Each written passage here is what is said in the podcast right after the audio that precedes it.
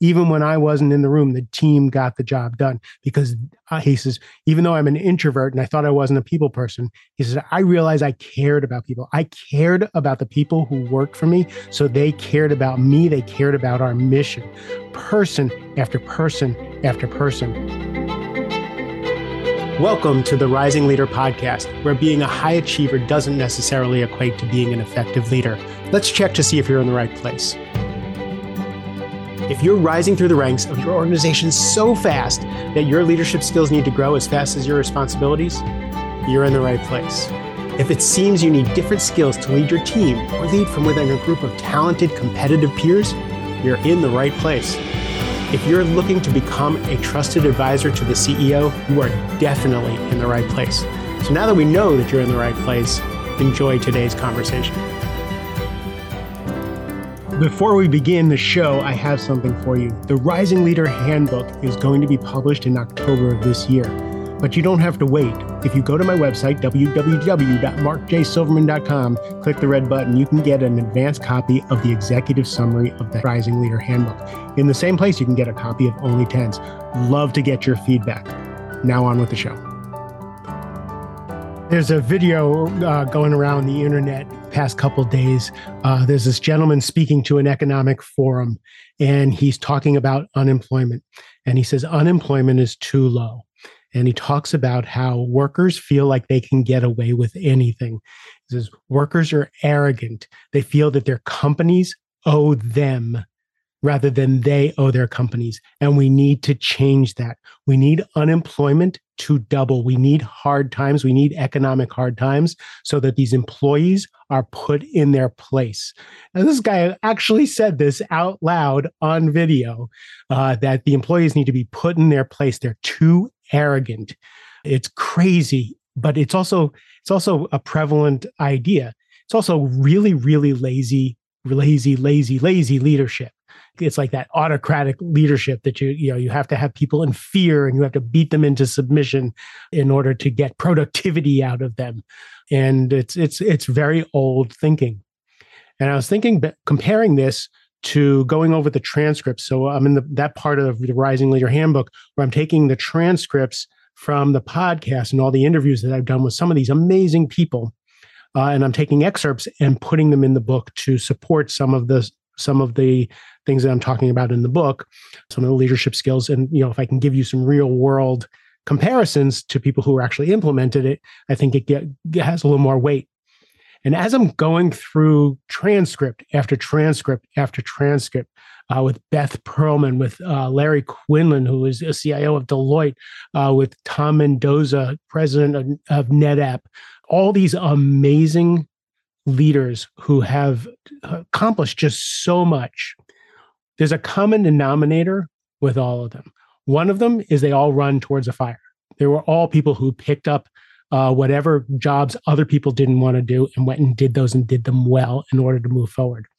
But to a person, every single person, Tom Mendoza, Larry Quinlan, Beth Perlman, every single person. Uh, Mark C. Crowley wrote the book Leading from the Heart uh, which I kind of rolled my heart eyes at, even though I'm a heart led guy. Uh, and then you know, talking to him, he said, you know, when if uh, Mark Mark Crowley said, if you if you ask people about me, even though I wrote the book Leading from the Heart, and that's what I care about, if you asked people what it was like working for me, he would say, I was the most demanding boss they ever had. He says the secret is I could be demanding of them because they knew I cared about them. And when we talk, when I talked to Larry Quinlan, he says, you know, everything that I have. One was because of the help of other people who were willing to help me, peers, you know, people who I worked for were willing to help me, but it was my team. My team always carried me. My team always got the job done. Even when I wasn't in the room, the team got the job done because uh, he says, even though I'm an introvert and I thought I wasn't a people person, he says, I realized I cared about people. I cared about the people who worked for me. So they cared about me. They cared about our mission. Person after person after person was talked talked about, you know, uh, Tom Mendoza again, the quintessential leader that I worked for, and I talked about him over and over and over again on this podcast. The president of the company would call people out of the blue to catch someone do some doing something right. He would ask them about their personal life, and he had thousands of employees. the common denominator for all these leaders who crushed it was that he cared they cared about their people. So their people cared about them. So if you're if you have that tendency to for that autocratic you know people should and you're complaining about your people that they should be a certain way check how you're showing up. With kim scott we talk about radical candor. Kim talks about keeping your caring your empathy high but also your candor your your feedback your forthrightness also high I was just talking to a client who is having some difficult feedback conversations with one of the people who works for him. And uh, when he when he found out that uh, the person's mentor had already given him some of the feedback, and the guy cried, that was a clue to me that uh, yes, the tough conversation still needs to happen, but the empathy level that my client needs to bring to that conversation needs to be through the roof because the guy already gets it. He already gets that he's failing.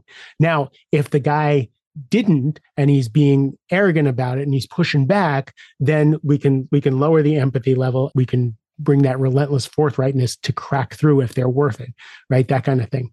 But you're, the only way to gain trust is for people to know you care about them. That's you know Tom Mendoza says that all the time, all the time. People don't won't care until they know you care. So check yourself. When was the last time you had a conversation that was other than business? I work with Enneagram types all the time, so personality types. And you know, so I'm an Enneagram 2. I'm a I'm the happy helper. So my caring quotient is always high. But an eight who uh, is a driver or a three who is an achiever, they would forget that that caring part and that connection needs to be there because it's just not part of the their uh their psyche. They get things done and you want you want a three and an eight in your life because uh you know someone like me you know you need the you need those people to get things done. So when i'm coaching a three or an eight or a five who's a more analytical type I always ask them, you know, so what three people have you had conversations or coffee or lunch with this week that you didn't talk about work, that you found out about their family, their, you know, their health situation, how they're doing? And uh, so I just did that with a, with uh, someone this week who's really, really analytical. And he came back and he says, yeah, not only did we connect and I learned more about them, I got honest feedback that I can use to improve processes in the company. I wouldn't have gotten that business feedback had I not had that connection. So up your caring, up your empathy. I will quote Kim Scott and Radical Candor. That does not mean you can't be tough. Mark Crowley, lead from the heart, doesn't mean he wasn't the most demanding boss anybody's ever had. They just got to know that you're in the boat with them, that you care about them. And we'll we'll drive that home over and over and over again. I care about you. I appreciate you. Couldn't do this without you. I love you a ton. Have a great rest of the day. Thank you for joining today's conversation. If you got value, please share the episode, give us a thumbs up, write us a review. And if there's a topic you'd like us to cover or a question that you have, send them my way. Look forward to connecting on the next episode of the Rising Leader podcast.